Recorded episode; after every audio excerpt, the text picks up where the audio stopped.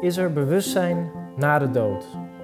Wetenschapper Pim van Lommel deed decennia lang onderzoek naar bijna doodervaringen. De mensen met een BDE, zoals dat afgekort wordt, ervoeren een bewustzijn waar tijd en ruimte niet bestaat, hadden contact met overleden personen, zagen in een flits hun leven terug of konden gebeurtenissen uit de toekomst zien.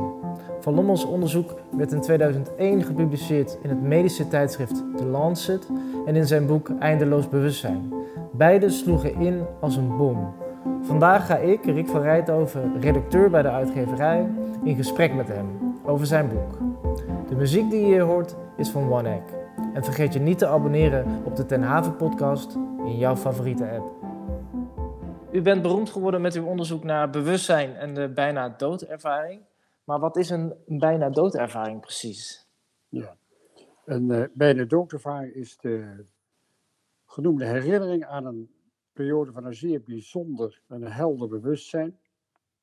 Met enkele universele elementen, zoals een uitreding, dus je eigen reanimatie of operatie van bovenaf zien, boven je levenloze lichaam, het gevoel van dood te zijn of het besef dood te zijn. Soms komen ze in een donkere ruimte dan kunnen ze door een tunnel komen in een niet-werelds landschap met prachtige kleuren, prachtige landschappen, prachtige muziek. Dan kunnen ze overleden dierbaren ontmoeten, uh, soms ook een wezen van licht.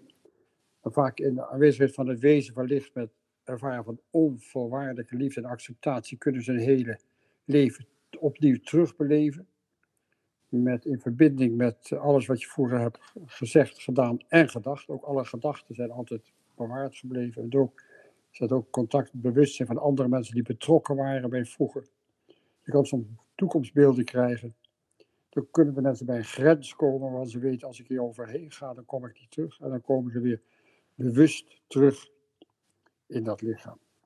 En, en, meestal ontstaan dit soort ervaringen als helemaal voor wetenschappelijk onderzoek bij mensen die een hartstilstand hebben overleefd. Maar het treedt ook op bijvoorbeeld bij komen door verkeersongeluk of een hersenbloeding en beroerte. Uh, bij bijna verdrinking bij kinderen, bij ernstig bloedverlies, bij gecompliceerde bevalling bij jonge vrouwen. Uh, dit soort heftige of ernstige, heldere bewustzijnservaringen treden op, op tijdens de stervensfase. Dan wordt het levenseindervaring genoemd. Tijdens angstervaringen, bijvoorbeeld een dreigend verkeersongeluk of ongeluk in de, in de bergsport. Maar het treedt ook op bijvoorbeeld bij meditatie of isolatie, uh, schipbreukelingen, astronauten of heftige depressie. En de essentie van dit soort ervaringen is dat ze altijd een transformatie geven. Dat houdt in, ze hebben geen angst meer voor de dood. Ze hebben ervaring dat de dood niet dood was. Ze hebben nieuw inzicht wat belangrijk is in het leven. Het gaat om onvoorwaardelijke liefde en acceptatie allereerst aan jezelf. Het accepteren van je eigen schaduwkanten. Je bent verbonden met andere mensen, met de natuur, met de aarde, met planten en dieren. Waardoor je anders met elkaar omgaat. En de derde is verhoogd intuïtie verhoogde intuïtieve gevoeligheid. Dus uh, het is een ingrijpende ervaring die de rest van je leven op zijn kop zet. Ja, dat kan ik me inderdaad goed voorstellen. En daar wil ik zo meteen nog met u verder over nadenken, over wat het dan doet na, na als je zo'n ervaring hebt gehad. Maar de eerste keer dat u geconfronteerd werd met iemand die een BDE had, eh, was in 1969 geloof ik. Ja, dat was net het begin van de specialisatie. En uh, was, dus uh, reanimatie was net mogelijk geworden in Nederland. Dus waren de eerste hartbewakingsafdelingen gestart. Voor 1967 gingen alle patiënten dood met een hartstilstand. Maar toen kwam de mogelijkheid van de stroomstoot en defibrillatie. En uitwendige hartmassage. En ik werkte in de derde hartbewakingsafdeling in Nederland, in het Antonisch ziekenhuis, toen in Utrecht nog. En daar kwam, er was een patiënt van 44 jaar die een hartstilstand kreeg. Die hebben we toen gereanimeerd met een paar keer zo'n stroomstoot.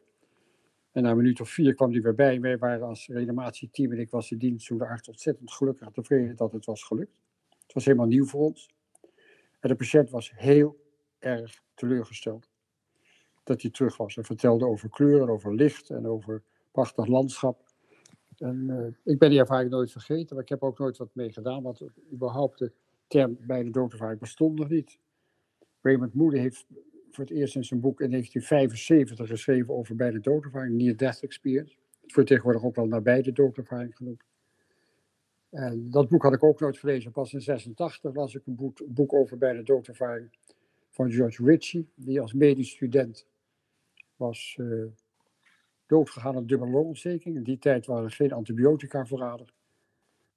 En uh, de dienst toen, de uh, verpleegkundige was zo upset dat deze jonge student overleden was. Het lichaam was al toegedekt met een laken. Dat hij de arts wist overtuigen een injectie van adrenaline in zijn hart te geven, wat volstrekt on, ongebruikelijk was in die tijd. En na negen minuten kwam hij bij. Hij heeft een zeer uitvoerige bij de doodervaring gehad. En toen ik dat boek heb gelezen in 86 ben ik aan patiënten die uh, een hartstilstand hadden overleefd gaan vragen of ze zich iets konden herinneren van een periode van hartstilstand. En, en toen had ik in twee jaar tijd van 50 patiënten 12 patiënten die hun ervaring vertelden. En dat was voor mij het moment dat ik mijn wetenschappelijke nieuwsgierigheid uh, optrad, omdat ik altijd had geleerd dat het onmogelijk was als je een hartstilstand had, dat je bewusteloos bent door het wegvallen van de ademhaling, de bloedsomloop, hartslag, dat je nooit bewustzijn kon ervaren, laat staan aan de helder bewustzijn dan ooit. Ja, dit, want u noemt een van de dingen al eerder in het uh, gesprek, en uh, daar wil ik even terugkomen. Want de, de eerste uh, persoon in 1969 die was ontzettend teleurgesteld dat hij terugkwam in zijn lichaam. Ja. Dat vond ik ontzettend confronterend om te lezen. U schrijft daar uitvoerig over dat mensen het echt heel, dat het een heel naar gevoel is om, om, om terug te komen. waarom, waarom is dat eigenlijk? Nou, ze hebben zo'n ruim bewustzijn ervaren dat ze nauwelijks meer passen in dat lichaam. Ze zijn veel te ruim voor hun lichaam geworden. En het lichaam, als ze weer terug gaan zijn, hebben ze weer alles klachten van de ziekte die ze hadden. Dus als je een auto-ongeluk hebt gehad, dan zit je opeens met het lichaam met alle pijn van gebroken armen, benen, schedelbasisfractuur of de pijn van je hartinfarct. Dus het is volstrekt geen pretje om terug te zijn weer in dat zieke lichaam. En ook de omgeving uh, reageert vaak ook nogal afwijzend op de ervaring die, die er is geweest. Uh, deze overweldigende bewustzijnservaring wil je delen, omdat je volstrekt niet voorbereid bent op dit soort ervaringen. En als je daarover praat met de arts, met de verpleegkundige, of met familieleden, vrienden of je partner, wordt het afgedaan als onzin, als hallucinatie, als bijwerking medicijnen. Van de arts krijg je een spuitje om je mond te houden. En de mensen houden dus hun mond omdat niemand in staat is om te luisteren zonder vooroordeel en uh, zonder commentaar. Dus ze zwijgen vaak 40, 50 jaar voordat ze überhaupt in staat zijn om erover te praten. En pas als je erover kan praten, als, pas als je iemand vindt die in staat is om met open hart te luisteren, dan pas kan je die ervaring accepteren en daarna verwerken en integreren in je leven. En dat is een heel uh, heel veel werk. En de, de, eerste jaren gaat het heel vaak gepaard met depressie, eenzaamheid en heimweegevoelens. Ik noem het dan ook vaak een spiritueel trauma. Het is een prachtige ervaring qua inhoud. Maar om hier op deze wereld terug te komen, is het zwaar om het te accepteren. Pas als je opeens een televisieprogramma ziet of een boek leest over die ervaring, dan opeens zeg je, oh, het heeft een naam, ik ben niet de enige. En dan pas kunnen ze aan de gang gaan met zichzelf. En dan gaan ze ook andere dingen in hun leven belangrijk vinden. Ja, ja, het gaat vooral om je, je de, bij de doodervaring wordt ook wel een eenheidservaring genoemd. Dus ze hebben ervaren dat alles met elkaar samenhangt. Dat je altijd verbonden bent en dat je alles wat je de ander aandoet terugkomt bij jezelf in positief en negatief opzicht. Ze gaan heel anders leven, anders eten, anders met de natuur om, anders met elkaar om.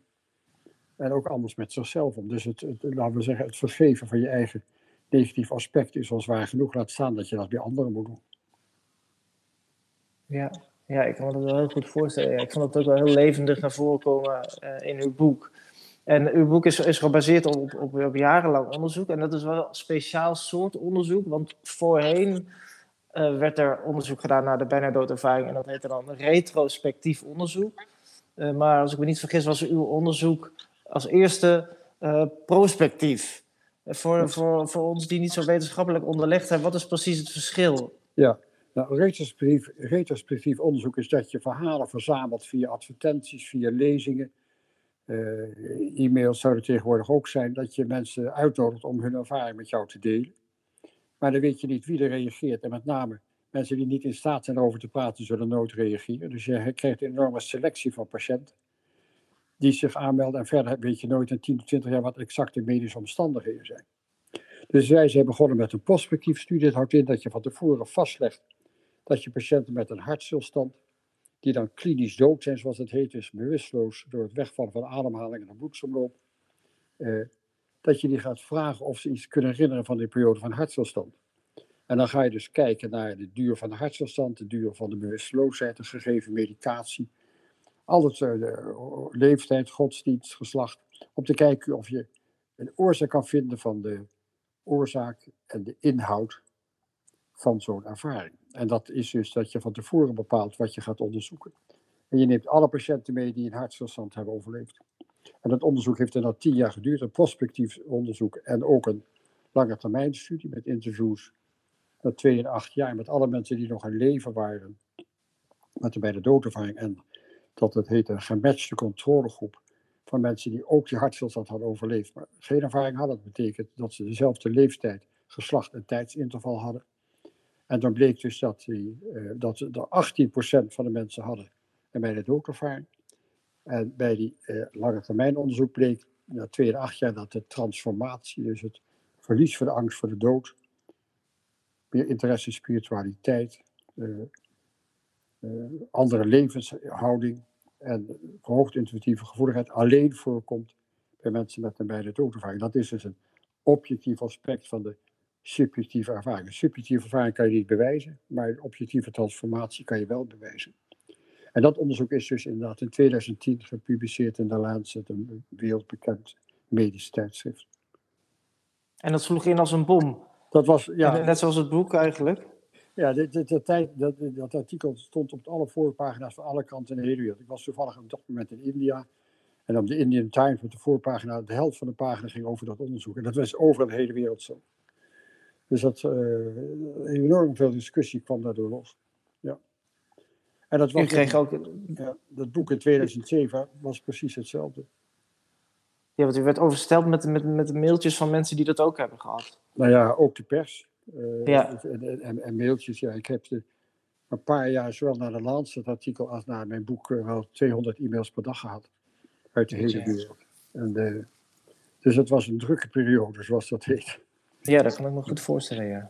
En, en dat boek was dus, uh, het kwam in november uit en vorig jaar, september dit jaar erop, in 2008, waren er al 100.000 exemplaren van verkocht. Dan was het genomineerd voor de, uh, voor de, de NS Publieksprijs.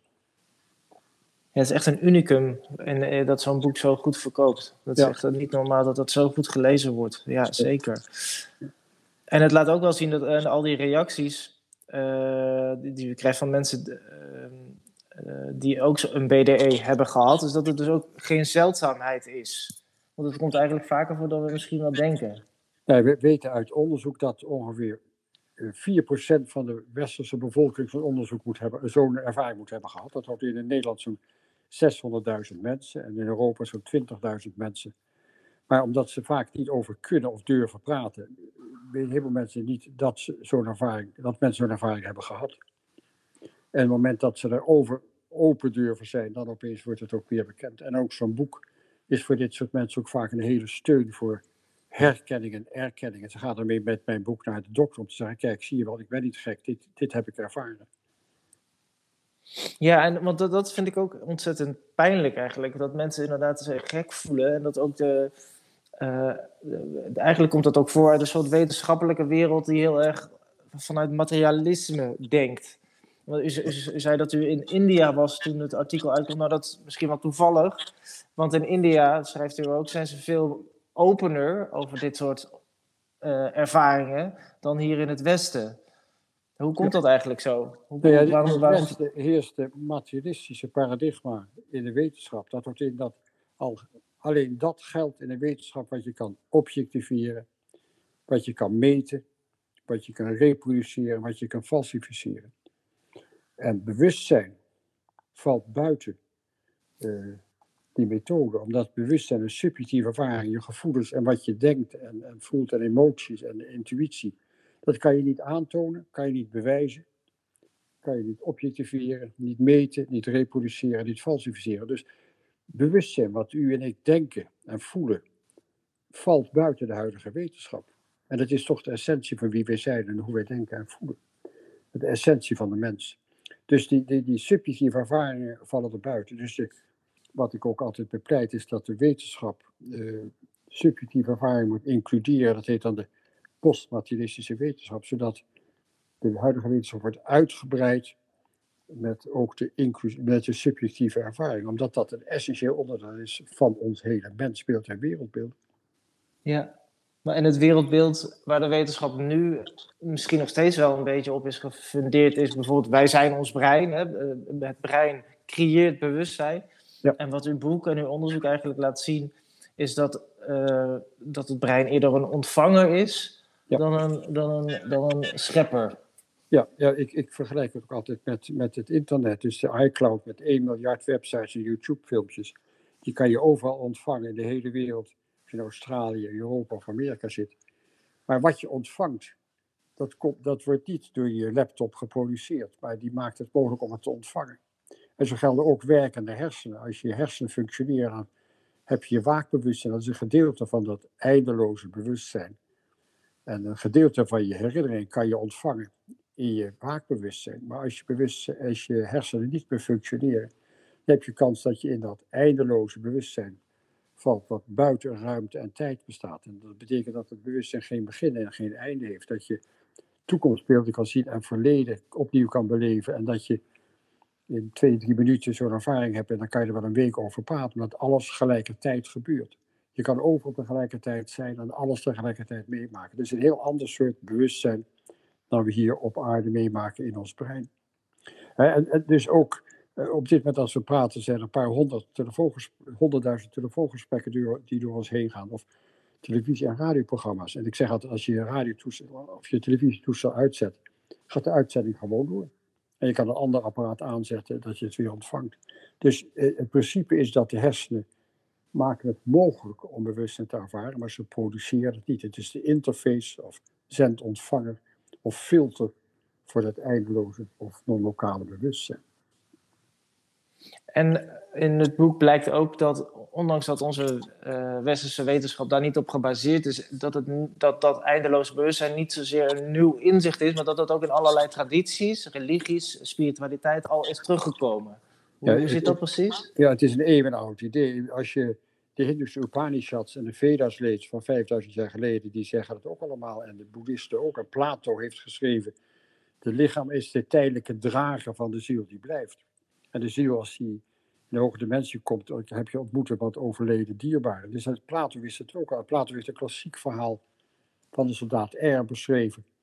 Uh, een klassiek verhaal van de bijna doodervaring. Uh, het gnostisch christendom, de uh, Kabbalah de, dus, de Soefies, de, indigenous people, dus de oorspronkelijke bevolking van Afrika, Amerika, Australië, Aboriginals, daar is het volstrekt normaal dat de voorouders nog steeds levend zijn en, en, en, toegankelijk zijn.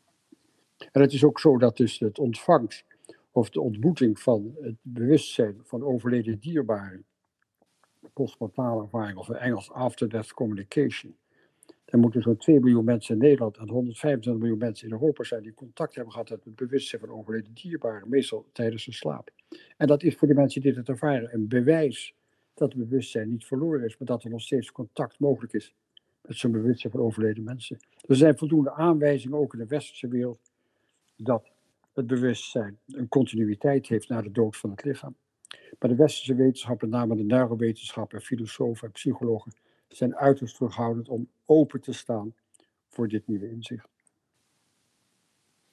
Ik, ik kan me voorstellen dat het voor, voor u, want u bent natuurlijk wel ook geschoold in die traditie, in de westerse wetenschap, dat het wel een, een, enorme openbaring was, het onderzoek. Dat u echt van de ene verbazing in de andere bent gevallen. Nou ik, ik ben opgevoed in het materialistisch idee dat het bewustzijn een product is van de hersenen. En dat had ik ook toen ik arts was en ook toen ik cardiologie deed. Maar door deze ervaring, door die vele gesprekken met mensen met de mededoodervaring, door me te verdiepen in de andere literatuur, uh, werd het steeds duidelijker voor mij dat het bewustzijn nooit een product van de hersenen kan zijn. Dus het heeft wel enige jaren geduurd voordat ik dat kon accepteren. Maar nu ben ik overtuigd dat er een continuïteit is van het, van het bewustzijn naar de dood van het lichaam. Dus de dood is niet het einde van de essentie wie wij zijn. Dat gaat door.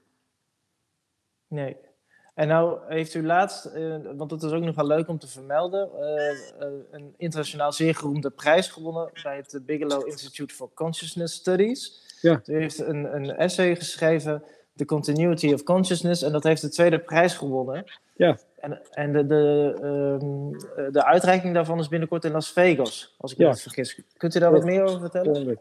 Nee, dat was, dat was een essay contest. Meneer Bigelow, dat is een multimiljonair of miljardair, dat weet ik niet, van Bigelow Aerospace Center. Die eh, is zelf in zijn persoonlijk leven geconfronteerd met de dood door het zelfmoord van zijn zoon en zijn kleinzoon ook. En ook de, het overlijden van zijn vrouw een paar jaar geleden. En eh, die heeft er een prijsvraag uitgeschreven eh, om wetenschappelijk te onderbouwen dat eh, het bewustzijn waarschijnlijk niet, door, niet verdwijnt met de dood van het lichaam. En er waren 1200 mensen die mee wilden doen, maar er zijn 205 mensen kregen toestemming, want je moest ook je hele biografie opsturen. Je moest wetenschapper zijn, je moet hebben gepubliceerd over dat onderwerp. En van die 205 mensen heb ik inderdaad de tweede prijs mogen ontvangen, wat natuurlijk heel bijzonder is, vind ik zelf nog steeds. Je moet er steeds aan wennen. Je had de eerste, tweede en derde prijs, en dan had je 10 prijzen van 50.000 dollar, en toen hebben ze nog 10 andere prijzen van 20.000 dollar eh, toegekend, omdat er zoveel goede artikelen waren. En volgende week is inderdaad de prijsuitreiking in Las Vegas, waar ik ook een praatje mag houden. De eerste, tweede, derde prijs mogen een praatje houden. En er zal zeker pers bij zijn. Dat is wat mooi. Ja, nou hartelijk gefeliciteerd. Ik wil u ook hartelijk bedanken voor dit eh, gesprek over het boek Eindeloos Bewustzijn. Ik wil misschien maar één ding zeggen. Dat het Ja, boek zeker. is nu in de 27e druk. Eindeloos bewustzijn, dat betekent dat er ruim 150.000 exemplaren in Nederland zijn verkocht. Het is nu in elf ta- talen uitgebracht, dus wereldwijd zijn er zo'n 350.000 exemplaren van verkocht. Dus het is over de hele wereld speelt het boek een rol.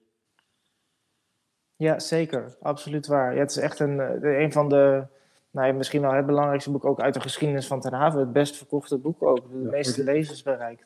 Ja. Dus dat is ongekend. En onverwacht was het voor mij ook, en voor Ten Haven ook. Ja. Ja. Dat las ik ook in het boek inderdaad. Dat we eigenlijk ook eh, van tevoren niet hadden, hadden kunnen inschatten dat het zo'n Nee. enorm succes zou worden. Het geeft wel aan, denk ik ook, dat het dus op een gegeven dat er, dat er zoveel mensen toch eh, ja, daar, nou, niet alleen geïnteresseerd in zijn, maar ook wel ervaringen mee hebben. Ja, en ze zoeken dus, wat ik al zei, steun in mijn boek en erkenning en herkenning. En, en zo'n 70% van de mensen met z'n bij de doodervaring of nabij de doodervaring zijn gescheiden. Omdat de partner zegt, het is niet meer de persoon met wie ik getrouwd was vroeger. Oh ja. Het heeft enorm veel sociale consequenties. Ze zijn niet meer geïnteresseerd in geld, in banen met macht. Dus ze gaan opeens eh, mensen helpen, ze geven geld uit aan goede doelen. Dus het, het ontregelt het leven ook voor de partner, voor familieleden en vrienden. Ja, ja. En ik denk dat ook alleen het lezen van het boek ook al gewoon laat zien eh, de- dat er andere waarden zijn. Dat je je leven op andere dingen kan en misschien ook wel zou moeten baseren Ja. dan eh, status, eh, geld eh, of, of, of auto's, om maar iets te noemen. Of een Eh, jong nog- lijf, wat tegenwoordig ook zo in is. Hè? Ja, inderdaad. Ja. Nogmaals, veel dank voor het gesprek. Graag gedaan. Leuk dat je luisterde naar de Ten Haven podcast met Pim van Lommel. Wil je meer weten over zijn boek Eindeloos Bewustzijn? Kijk dan op uitgeverijtenhaven.nl. Wil je op de hoogte blijven van nieuwe afleveringen? Abonneer je dan op de Ten Haven podcast in jouw favoriete app. Tot de volgende keer.